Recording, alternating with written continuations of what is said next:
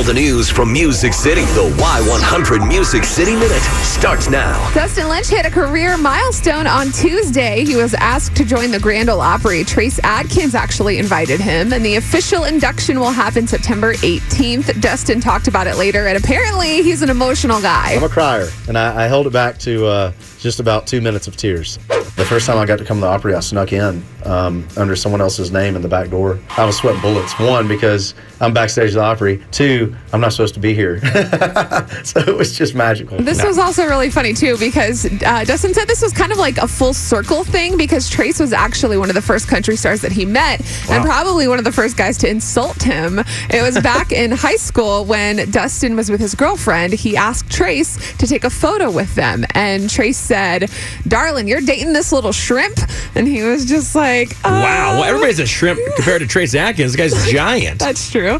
So fast forward to like how many years later, and then Trace is the one to invite him to become a member of the Right. Opry. I thought that that was really great. Um, but I found this really interesting tidbit about Jason Aldean and Florida Georgia Line. Like they're friends now; they're all like buddy buddy. But it didn't really start off that way. Jason was sharing how he remembered before he met the guys, he saw them backstage, like looking really comfortable and just kind of like wandering around. And then he says, "I saw them in the dressing room at the show, and I didn't know who they were. So my first question was, "Who are you, and why are you in my room?" and they just were kind of like, um, you know, explain to him who they are, obviously. But Jason says after he started listening to their music, he realized that it reminded him a lot of his stuff, like some of the early things when it was country, but also had like a little edge to it.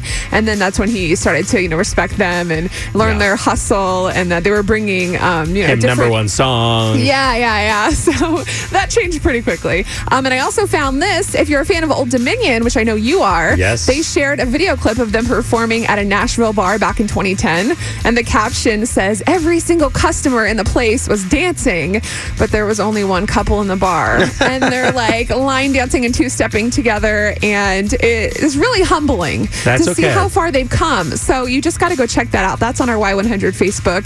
It's in the Music City Minute blog. That is your Music City Minute.